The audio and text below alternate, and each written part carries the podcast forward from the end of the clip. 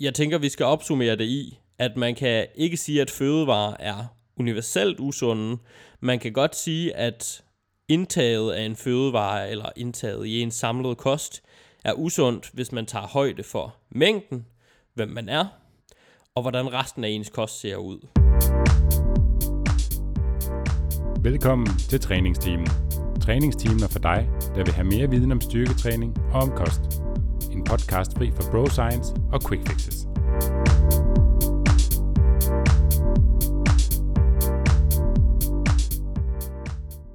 Velkommen til episode 38 af træningsteamen. Jeg drager til Aalborg for at besøge Nikolaj og for at fejre, at træningsteamen har opnået mere end 100.000 afspilninger siden vi startede.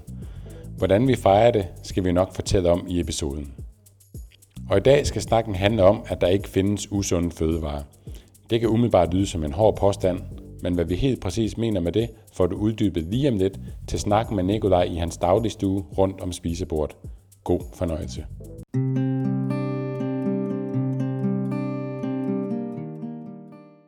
Vi er din værter, Steffen Fisker. Og Nikolaj Bak. Jeg er stifter af Fisker Performance og har en bachelor i idræt. Og jeg er træner hos Fisker Performance og har en bachelor i medicin med industriel specialisering. Nikolaj, vi er kommet til Store Randers, øh, yes. nærmere betegnet Aalborg. Vi sidder hjemme i din dagligstue. Min, øh, min hjemstavn. Ja, bogstaveligt talt. yes, og øh, vi har ikke nogen gæst med i studiet i dag. Eller lidt har vi. Vi har din hund. Yes. Han, øh, han ligger under bordet, og øh, kvæg, at han er en samoyede, så kan det være, at han lige pludselig snakker med. Men øh, så er det derfor. Det hører med til hyggen. Hvis I hører et i baggrunden. De, de, de synger lidt. Ja. Hvad skal vi snakke om i dag, Steffen? Vi skal snakke om det her emne, at der ikke findes usunde fødevarer. Ja, det var, øh, det var din øh, idé. Ja, altså jeg, jeg tænker lidt, at du også har hørt det, men det kommer af, at, øh, at man hører det jo ja, nærmest dagligt i Godmorgen Danmark af diverse medier, og fra klienter, eller til, men de fleste kender det jo nok også, det her til, til sociale arrangementer, det her, det her, det er usundt.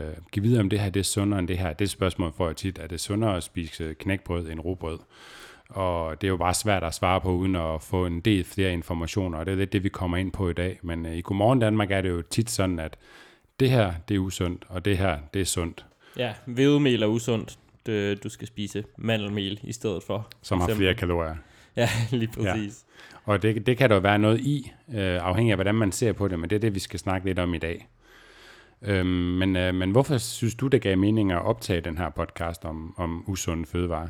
Jamen altså, som du også siger, så er det jo meget normalt, at forskellige madvarer, de bliver øh, demoniseret. Man kan sige, stort set alle moderne kurer, de er baseret på, at man siger, at der er en komponent af kosten, som er usund, og som man skal fjerne.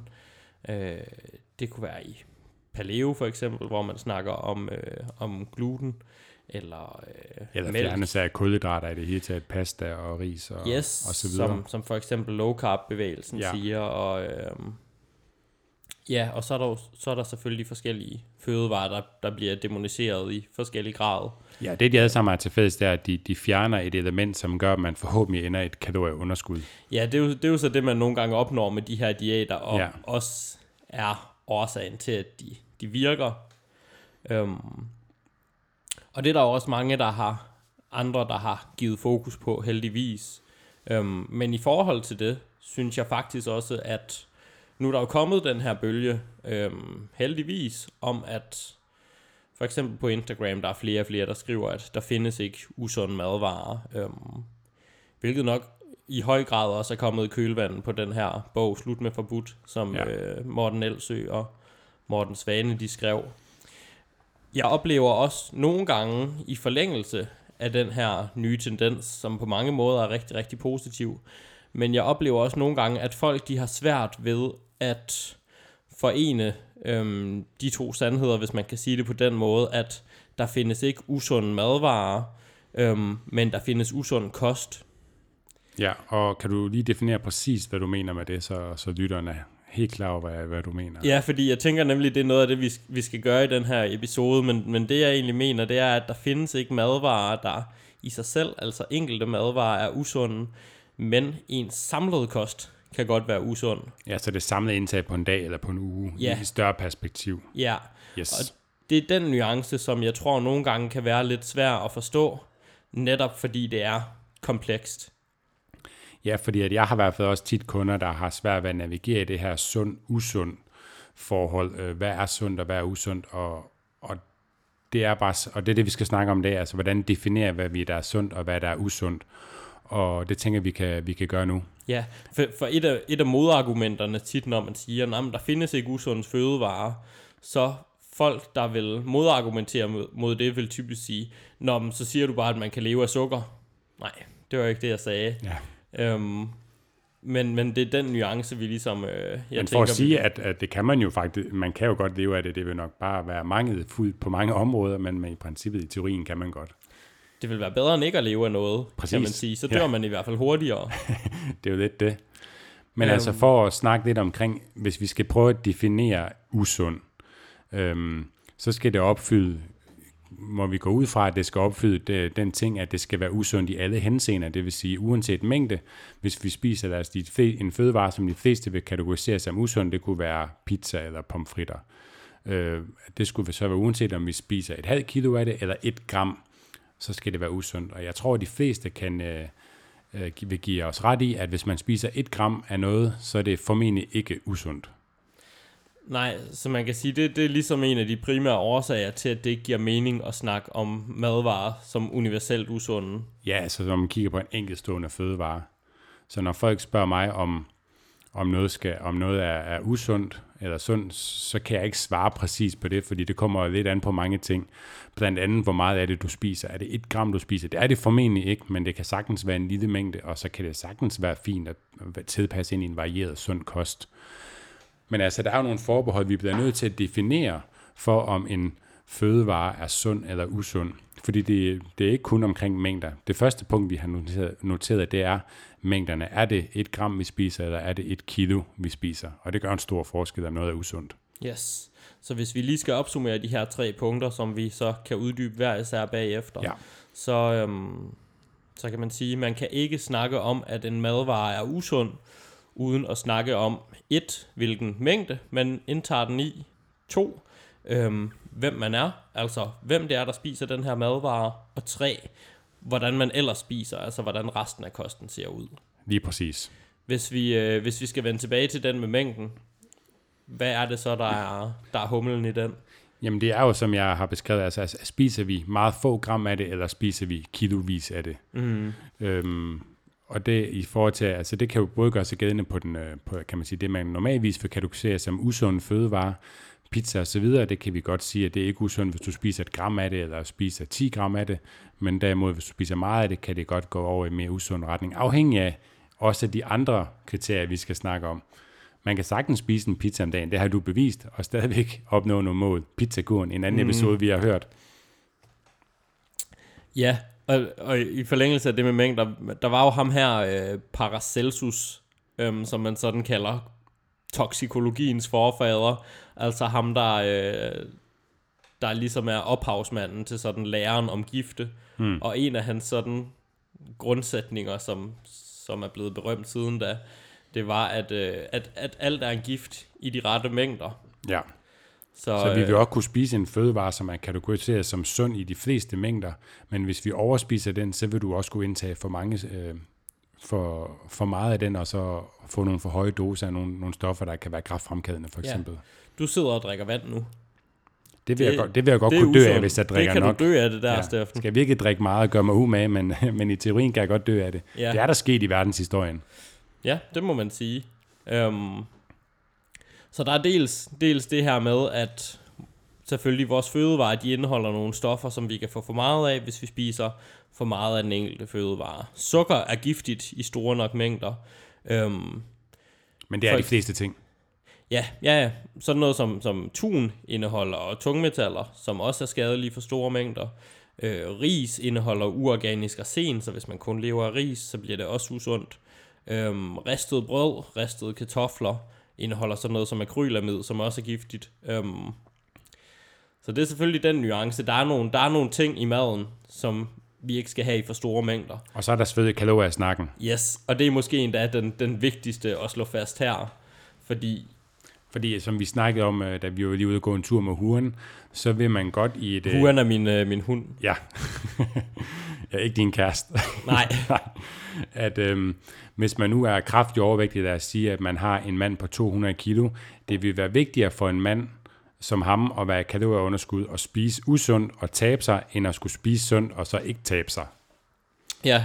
Og så vil alle hans blodværdier blive forbedret, fordi han taber sig, ikke fordi han spiser usundt eller sundt. Nej, så nu bevæger vi os faktisk også lidt over i, øh, i nummer to punkt, altså yes. hvem der spiser det. Ja. Men helt grundlæggende med de her kalorier, øh, indtager, eller rettere optager man flere kalorier, end man forbrænder, så tager man på. Og øh, optager man færre kalorier, end man forbrænder, så, øh, så taber man sig nu siger, nu siger jeg optager i stedet for indtager, men øh, den nuance og hvorfor den, vi siger det på den måde, det kan I høre mere om i... Afsnit 36 er en kalorie bare en kalorie. Ja, lige præcis. Ja. Lad os gå videre herfra. Så det handler om kaloriebalance. Ja. Men øhm, også hvem der spiser det, som er punkt 2 på vores dagsorden i dag. Helt bestemt. Og det er jo fordi, at i forhold til vores kost øhm, og vores kropssammensætning, der er det at have en sund vægt øh, langt hen ad vejen det, der er vigtigst i forhold til kost og sundhed. Altså, det at man er svært overvægtig, øger risikoen for en, for en lang række sygdomme, øh, specielt diabetes, øh, diabetes og hjertekarsygdomme, og kræft i et vist omfang. Øhm, så derfor vil det, at maden indeholder kalorier, og at vi ikke skal indtage for mange kalorier, det betyder i sig selv, at mængden af det, vi spiser, er rigtig vigtig. Ja. Og så kommer vi jo så til, hvem man er. For yes. igen, hvis man er undervægtig, så, så kan det være fint at spise en pizza eller to om dagen, hvis vil, man er uh, livstruende undervægtig. Så vil man have brug for kalorier. Præcis. Hvis jeg nu var en, uh, en stenaldermand, gudskelov er jeg ikke det, fordi det var frygteligt at leve dengang, men hvis jeg nu var en stenaldermand, uh, og jeg så et uh, æble eller en uh, familiepizza, der stod midt på, øh, på junglestien, eller hvor jeg nu levede henne dengang. Ja, i vinterhalvåret. Ja, lige præcis. Så vil jeg da kaste mig over pizzaen. Præcis. Um, så det handler helt klart om, om hvem man er. Um, folk, der er fysisk aktive, har et højere kalorieforbrug. Det vil sige, at man kan også spise mere kalorier til det fødevarer. Um, ja. Og så var der eksemplet som en modsatte, hvis man er svært overvægtigt. Så, så er det vigtigere at, at, at, at tabe sig, end at skulle spise sundt. Ja, og så kan man er det, sige, er det så en anden ting i praksis? Det er en anden snak. Nu snakker vi også kun teoretisk. Yes. Og så er der selvfølgelig den sidste nuance her, vi snakkede om, øhm, som egentlig også påvirker mængden, men hvordan resten af ens kost ser ud. Ja, fordi at vi har jo snakket om det før, men man kan, man kan godt få opfyldt sine vitaminbehov, mineralbehov, proteinbehov og fedtbehov osv. igennem en væsentlig mindre andel af kalorier, end det man har brug for på en dag. Og så det sidste kan man sagtens spise, whatever man har lyst til for, og så stadigvæk have et meget varieret og fornuftigt for, og sundt forhold til kost, og få alt det, man har brug for, samtidig med, at man supplerer op med noget usundt. Ja, så det er ligesom, det er den samlede kost, og det samlede billede, der betyder noget. Yes. Så den samlede, den samlede kost kan godt være usund. Ja. Øhm, fordi at nogle af de madvarer, der er der i, fylder for meget. Igen, så er vi tilbage til mængderne.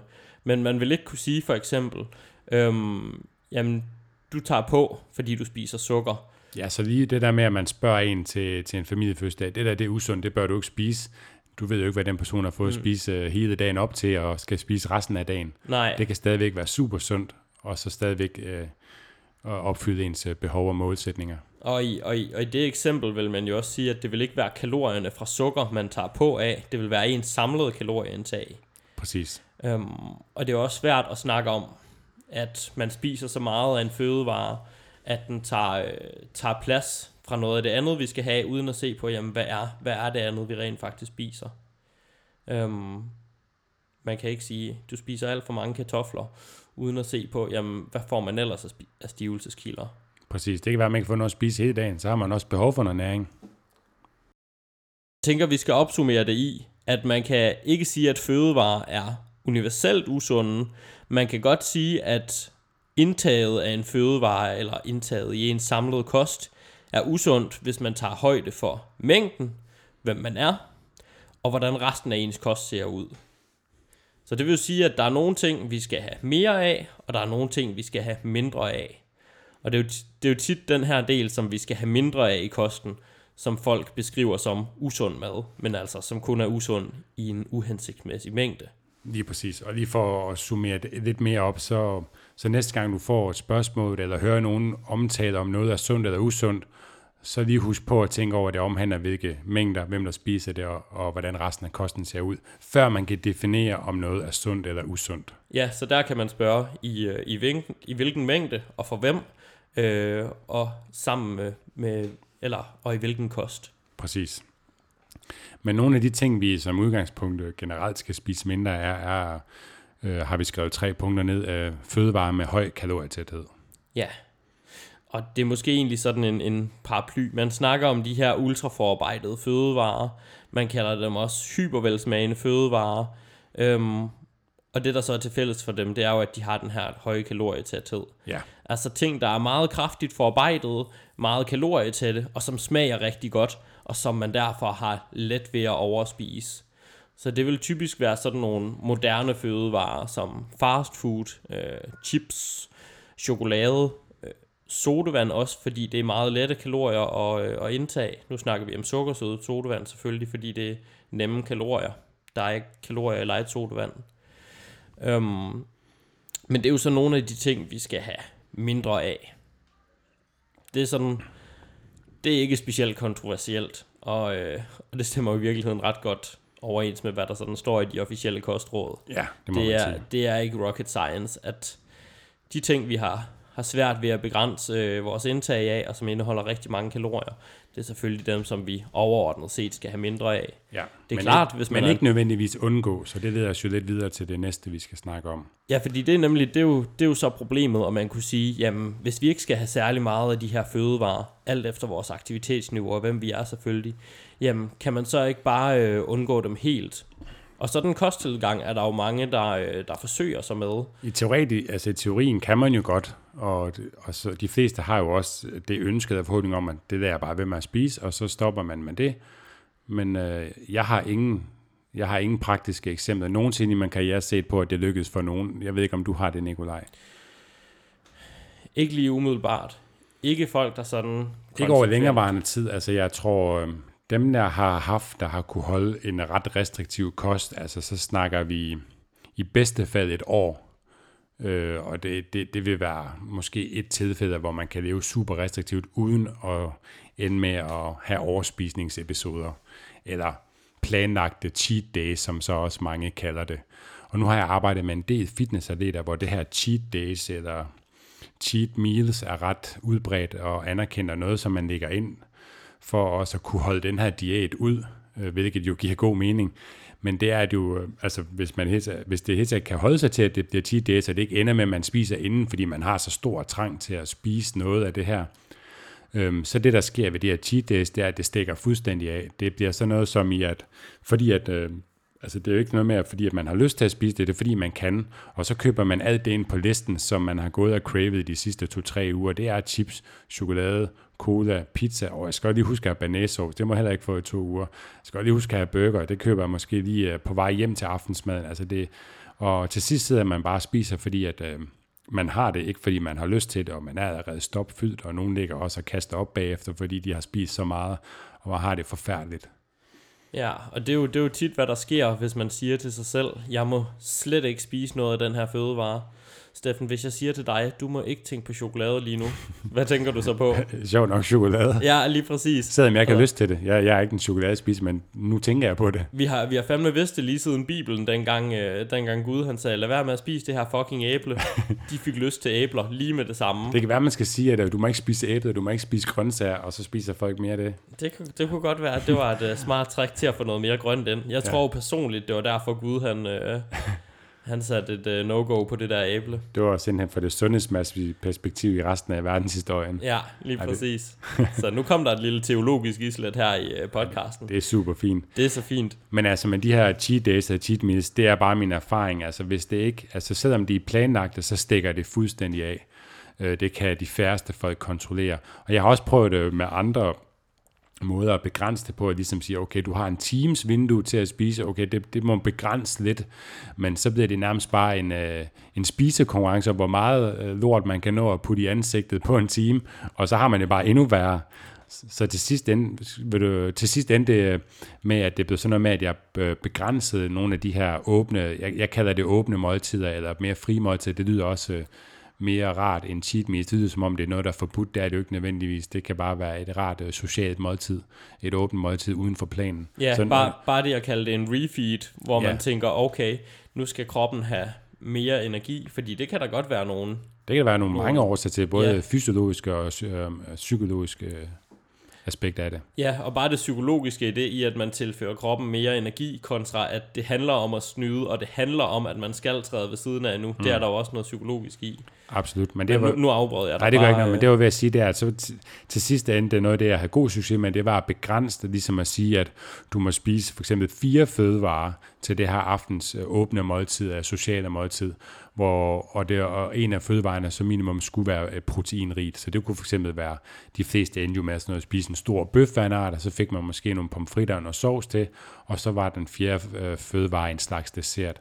Men så begrænsede man det allerede til, at det ikke var fem slags desserter, der også var også lige slik og, og diverse ting til øh, buffeten, man nu var inde med, og måske ind på, taget ind på flammen, at han får smage det hele. Ja, og nu skal det jo sige, nu, det er jo også, nu taler du også i den kontekst, at det er meget af fitnessatleter, øh, du har haft med at gøre der, hvor man kan sige, de skal jo netop have noget mindre af de her ting, som vi skal spise, spise mindre af. Og ja, men det er jo men, vigtigt at pointere, at det er jo øh, noget, det er jo en periodisk, tids, mm. øh, periode, en periodisk tilstand, vi sætter folk i for at opnå en ekstrem form. Det er jo ikke noget, det de, dem vi taler til, de, øh, de skal ud i så lave fedtprocenter. Så, så de her interventioner om at spise rigtig restriktivt i en periode, er nødvendigt for at opnå en ekstrem form. Ja. Og det er jo ikke det, vi taler ud til lige nu. Men, men selve trækket med at sige, okay, nu prioriterer jeg nogle enkelte fødevarer, 4-5 fødevarer, og så er det det, jeg holder mig til. Det kunne almindelige mennesker jo godt bruge i sådan for eksempel en buffet-kontekst. Ja, hvor familiesammenkomster var, til de, ja, diverse højtider, ikke? Ja, lige præcis, så ja. man ligesom er, er picky med, okay, hvad, hvad vælger jeg at prioritere ja, Der nu? er tre forskellige slags kød og kartofler. Jeg kan ikke have det hele. Jeg ved, at det jeg umiddelbart bedst kan lide. Ja. Frem for at spise det hele, fordi at så må man få de der flødekartofler i morgen, hvis man hellere vil have pomfritter i dag. Mm, ja, fordi den der nuance med, hvis man kan få tingene igen i morgen, ja. så behøves man heller ikke at, at overspise det lige nu. Nej, og man vil ikke have lige så stor trang til de her ting, er også min erfaring, hvis man ved, at man kan få det øh, oftere, øh, men selvfølgelig begrænset mængder. Man kan jo ikke spise øh, som en buffet hver dag. Øh, men men det, kan også, det er jo også noget, der tager tid at lære, fordi det er også min erfaring, at folk, der så undgår sukker eller diverse junks, øh, junkmad i en periode, har også nemmere ved at undvære det, fordi de kommer ind i en god rytme, fordi at de kan måske øh, ikke lige så godt huske, hvor godt det smager, noget i den stil. Men, øh, men der, der kan godt være en balance i, og det skal man jo lære, at fordi det smager godt, det betyder ikke, at man skal spise meget af det, og det betyder ikke, at man skal spise det hele tiden. Nej, og det er jo den balance, der kan være svær at finde, og som for mange kan blive endnu sværere, hvis de så har holdt en lang pause, og de så Præcis. skal vende tilbage til det. Men jeg synes i hvert fald, det, det er tankevækkende det her med, øhm, hvordan nogen, for eksempel visse fitnessatleter, nærmest kan ende i sådan et forhold til maden, hvor de skifter næsten mellem to forskellige spiseforstyrrelser. Altså hvor de enten spiser ekstremt restriktivt, eller de går over i sådan altså decideret sådan nærmest patologisk overspisning, hvor ja. de bare kører fuldstændig i hovedet, til det de brækker godt, sig, ja, og så det kan godt mere. Vare, det kan godt vare dage for nogen, fordi ja. man ikke kan komme ud af det. Fordi så har man spist helt vildt en lørdag, og så det, kan man ikke skære jer ned søndag, fordi der er man bare pisses uden. Og selv hvis du, som, som du siger, når, så gør man det bare i en time. Man kan fandme køre meget ned i en time. Ja, Hvad det tager vil... det at æde en Ben Jerry's? 10 minutter, hvis man er dedikeret til det. Det er alligevel 1200 kalorier. Ja, og så kan man også, øh, altså de fleste kan også kværne en familiepizza på under en halv time. Øh, dem, der også er dedikeret og meget sultne, så man kan godt indtage plus 5.000 kalorier på en time, hvis man, ja. er, hvis man også samtidig er meget sulten. og så er vi altså ude i et stort problem, fordi så er vi tilbage i, at mængden er problematisk nu. Præcis. Um, men, men det er jo sådan en ret god grund, synes jeg, til, hvorfor man skal passe på med at sige, det her det er usundt lige meget, hvilken mængde jeg spiser det, så derfor vil jeg skære det. Skære ja, fordi det, det vi ønsker med, med, med vores budskab med podcasten her, er, at vi vil lave vedvarende langtidsholdbare løsninger. Og ja, det er en lang vej og en svær balance at finde med at, at, at kunne inkorporere nogle af de her fødevarer på, på oftere basis. Men det langsigtede perspektiv er bare, at det er det, der fungerer bedst. Den restriktive spisning øh, ser man bare, at den fungerer ikke over år. Nej, så det er, det er ikke som sådan, fordi det er jo ikke fordi det er usundt ikke at, at spise øh, kalorier til det fødevarer. Hmm. Og så alligevel på en eller anden måde, hvis vi nu, øh, hvis vi nu siger, at vi antager, at man er en person med en sindssyg jernvilje.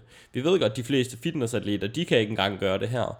Øh, hvis de lever fuldstændig restriktivt, så har de brug for sådan en cheat day, hvor det til gengæld kommer helt over for dem. Altså, alle mine atleter gennem tiden har haft øh, et åbent måltid, øh, som jeg kalder det, eller cheat day, cheat meal, øh, minimum hver tredje uge eller sådan noget. Øhm, jeg har ikke haft nogen, der har vil kunne holde det et halvt år. Det har jeg ikke. Altså, Nej.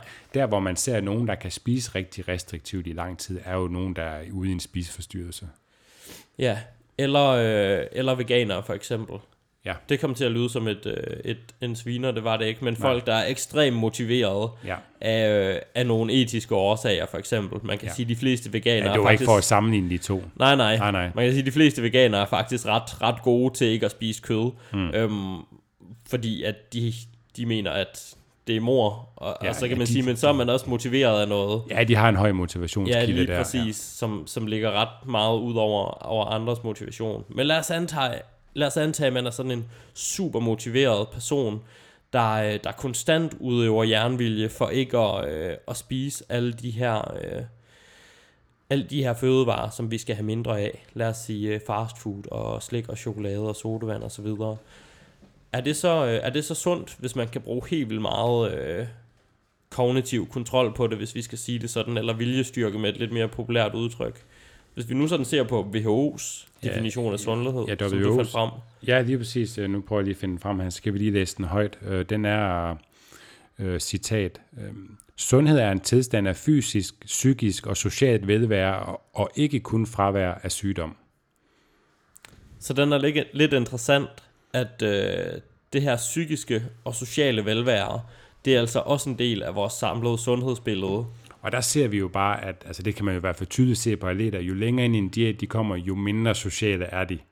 Øh, og jo mindre mentalt overskud har de, øh, og jo mindre mentalt rart, rart har de Jo bedre mm. form de kommer i, så plejer jeg at sige, at jo dårligere har de det.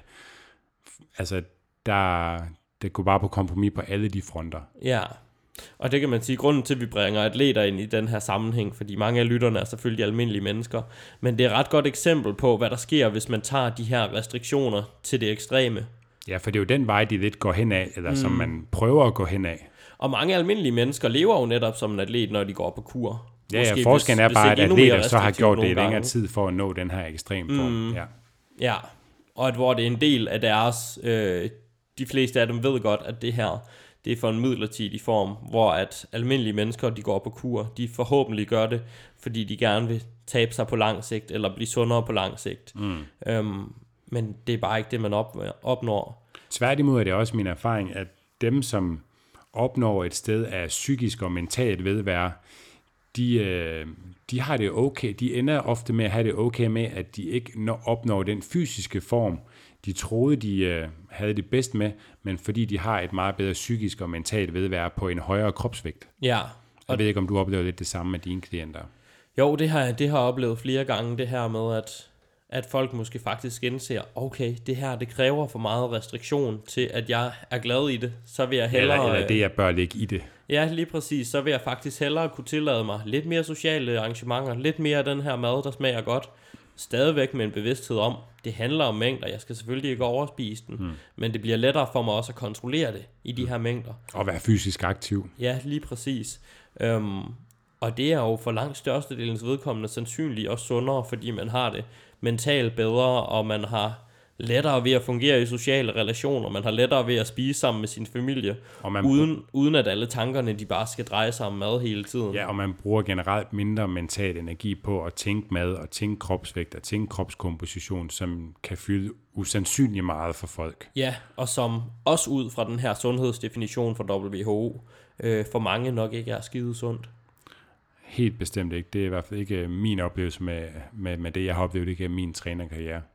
Og kan man sige, hvis man kigger, det er jo selvfølgelig nogle helt andre årsager til det, men blandt spiseforstyrrelser, som jo formår at leve rigtig, rigtig restriktivt i mange år, de har ikke det, man vil kalde psykisk og mentalt vedvære. Nej. Det kan der være andre, mange andre årsager til, men, øh, men det er jo i hvert fald bare en af øh, de udfordringer, der er. Nå, hvad skal vi, øh, hvad skal vi nu, Steffen? Ja, nu skal vi... Øh, ja, det blev fandme en god snak, synes jeg, Nicolaj. Ja.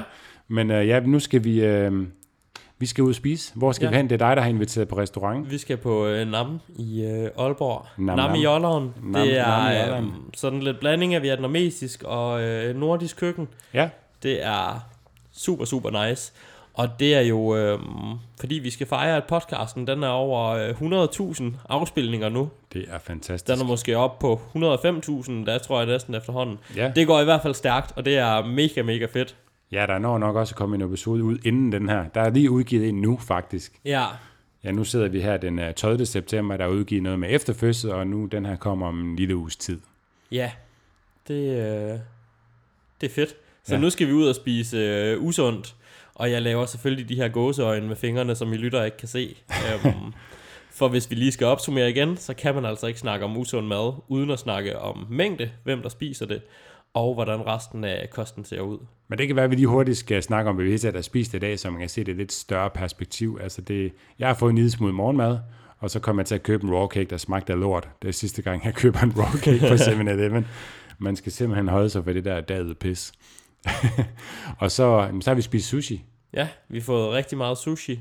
Og... Jeg fik en proteinshake med lidt skyer og lidt bær ved siden af til morgenmad. Og jeg fik halvdelen af din shake, da vi var nede og træne med øh, ja. vores venner i Unlimited Performance. Og så skal vi ud og have en, øh, en 15 ret, nej, jo, 15 retters menu nu.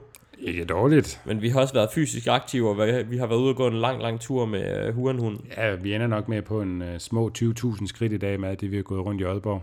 Yes. Vi skal også gå ned til restauranten. Så, og når vi, jamen, vi er jo to uh, relativt uh, muskuløse fyre, så vi har også en del kalorier til rådighed, så det ender jo ikke med, at det bliver meget, meget over vores ligevægtsindtag, når, når alt det, det løber op. Og ellers så udligner det sig i hvert fald hen over dagene. Ja, lige præcis. Så man kan ikke se på det på enkelt vis på dagene, så øh, i morgen så plejer jeg automatisk at spise mindre, fordi jeg stadig er midt for en dag som i dag. Så det, det sker lidt af natur.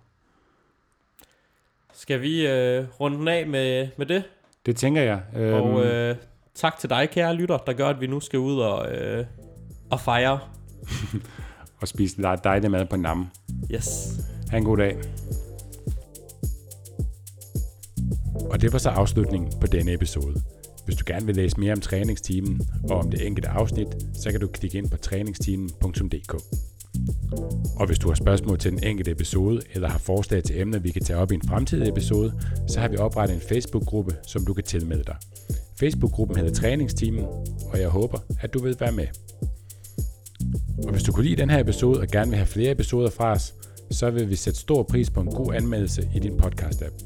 For det er ingen hemmelighed, at vi laver den her episode for netop dig derude, og vi tjener faktisk rigtig lidt penge ved at lave podcast. Faktisk ingen penge. Så måden du kan hjælpe os på er ved at dele vores podcast og anmelde den, så vi kan få vores podcast ud til så mange som muligt og forhåbentlig hjælpe dem.